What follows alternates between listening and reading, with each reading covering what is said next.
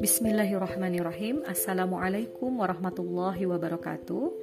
Sahabat muslimah katulistiwa yang dirahmati Allah Berikut adalah artikel singkat dari rubrik editorial yang berjudul Fobia pada Perjuangan Islam Waktunya Bumbata dengan presume Neng Erlita Nurmawanti STP, co-founder dan Dewan Penasehat Komunitas Muslimah Pontianak Kalbar. Bumbata alias buka mata dan buka telinga, dua hal yang seharusnya dilakukan penduduk Zamrud Katulistiwa. Mengingat banyak anggapan miring berseliweran di jagat maya.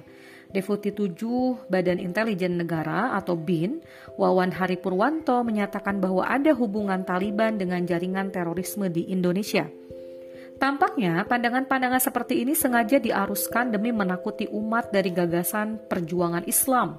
Padahal ada fakta yang berbeda antara kondisi Afghanistan dan perjuangan penegakan Islam di luar Afghanistan, termasuk Indonesia.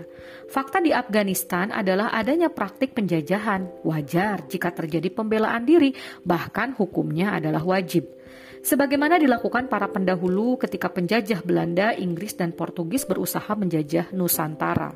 Lantas, apa bedanya dengan Taliban yang ingin membebaskan diri dari penjajah AS? Kecuali karena sudah termakan George W. Bush, every nation in every region now has a decision to make, either you are with us or you are with the terrorists. Maka sangat tidak tepat jika ada pihak yang menjadikan fakta di Afghanistan untuk menilai perjuangan penegakan Islam di negeri lainnya, apalagi melakukan stigmatisasi.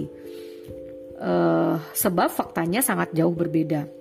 Meski ada fakta yang berbeda, tetapi kita pun tak bisa memungkiri bahwa kondisi kaum muslim di negeri ini sangat jauh dari ideal. Kejahatan merajalela, kemaksiatan menggurita, agama pun sebagai kedok belaka. Semua itu dikarenakan kaum muslimin jauh dari agamanya.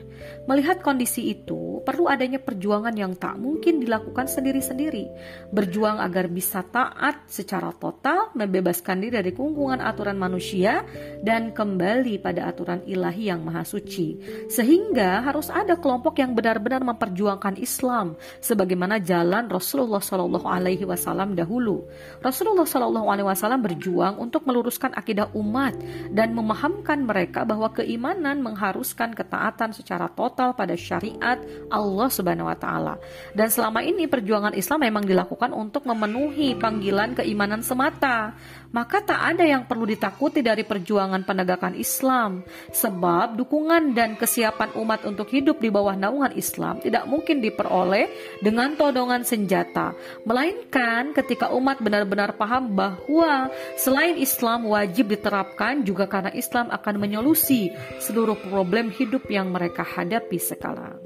Wallahu a'lam bishawab. Wassalamualaikum warahmatullahi wabarakatuh.